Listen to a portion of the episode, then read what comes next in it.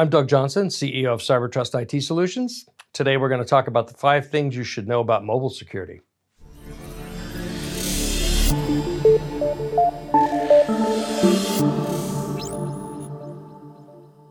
So, mobile phones today use Face ID for authentication to the phone, and then they also let you use Face ID to get into websites, you know, financial websites, credit card websites, variety of different websites. So, one important thing to know is that the Face ID, the face recognition, runs on the phone itself.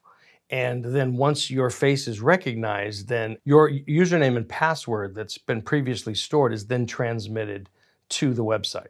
So it's not actually using your face on Bank of America, for instance, to authenticate you.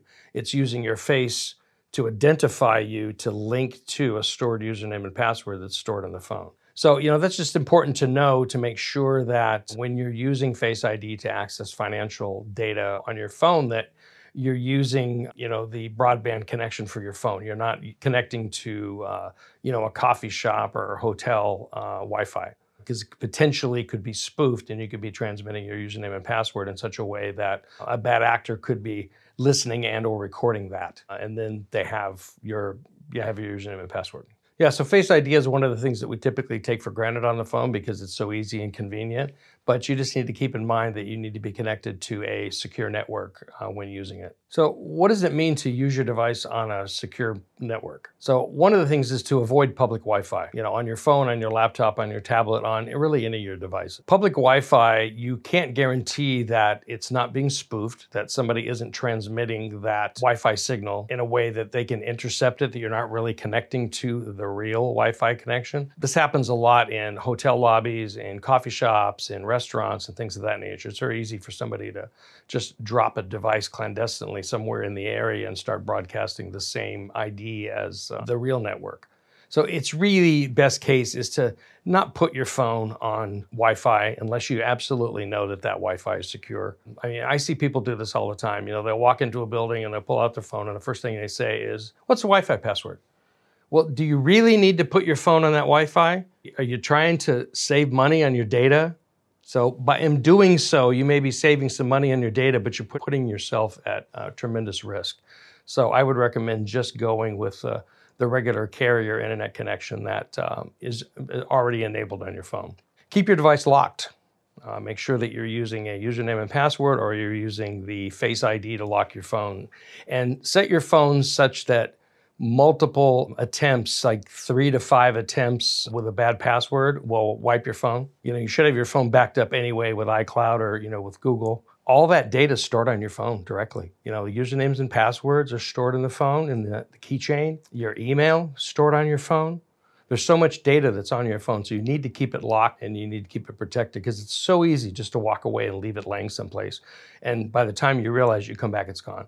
I've seen that happen so many times. And also enable the um, you know find my phone function such that you can geo-track your phone if it is lost. And you also have the ability to wipe it. You know, only install apps that you trust and really only install apps you need. You know, I see people who have hundreds and hundreds of apps loaded on their phone and they're not using them. Those are just apps that potentially could be uh, leaking your information, taking up memory, taking up space on your phone. So it's really a good idea to really only load the apps you need, the apps you trust, and regularly go through and delete apps that you're no longer using. You know, and don't jailbreak or root your device. And what does that mean? You know, there are ways that the phones are protected such that you can only download apps from an app store. Those apps have been properly vetted and tested to be safe. You can jailbreak your phone, you root your device. There's a way to do that, which such that you unlock it so you can move it to another carrier or you unlock the security on it such that you can install software that hasn't been properly vetted through the App Store. I highly recommend not doing that. You know, update your operating system and your apps regularly. You know, when that update comes up and says an update is available, run it. You know, I wouldn't be concerned. They've already been tested. Is that going to break your phone? Might change some features and might look a little bit different, but you know, in addition to those feature ads, there are usually a tremendous number of uh, security fixes that come along with it. You know, and update your apps. You know, go into update on your phone and look and see which applications need to be updated and keep them up to date because the same there. In addition to adding features, they're also adding security patches. An easy way to stay safe is to come to our website at cybertrust-it.com and sign up for our weekly cybersecurity tips. We have 52 different cybersecurity tips that are emailed out. It's a short email, very concise, but gives you very good information on a variety of different topics to keep yourself safe. Another way of being safe is that if you work with CyberTrust, we have standards that we put in place uh, in our business and also for our clients. We carry uh, cybersecurity insurance, and our insurance carrier can extend coverage to our clients as long as they work with us. Because there's an understanding that we manage our security in such a way that we will manage the client's security in the same way. Therefore, the insurance company is comfortable with extending coverage to those companies that are working with us. As a business owner, we provide you peace of mind, and CyberTrust has your back from a cybersecurity standpoint. You know, it's getting to the point now where the requirements for cybersecurity for small businesses are such that it can be sometimes impossible for a company to do what they need to do to get through that cybersecurity audit to be able to have a policy issued without working with a company like CyberTrust IT Solutions to make sure that the network is secure. You know, we also see that clients, customers are having to go through the same level of scrutiny. So they have to go through the scrutiny to get their cyber insurance, and then the insurance company is asking about their clients that are touching their data. So it, it's starting to roll down. So we've had certain situations where clients have been in jeopardy of losing one of their largest client because they can't get through a cybersecurity audit imposed by the client's insurance company. So it's incredibly important that you work with somebody who understands all these concerns and can cover the bases so that you can be approved.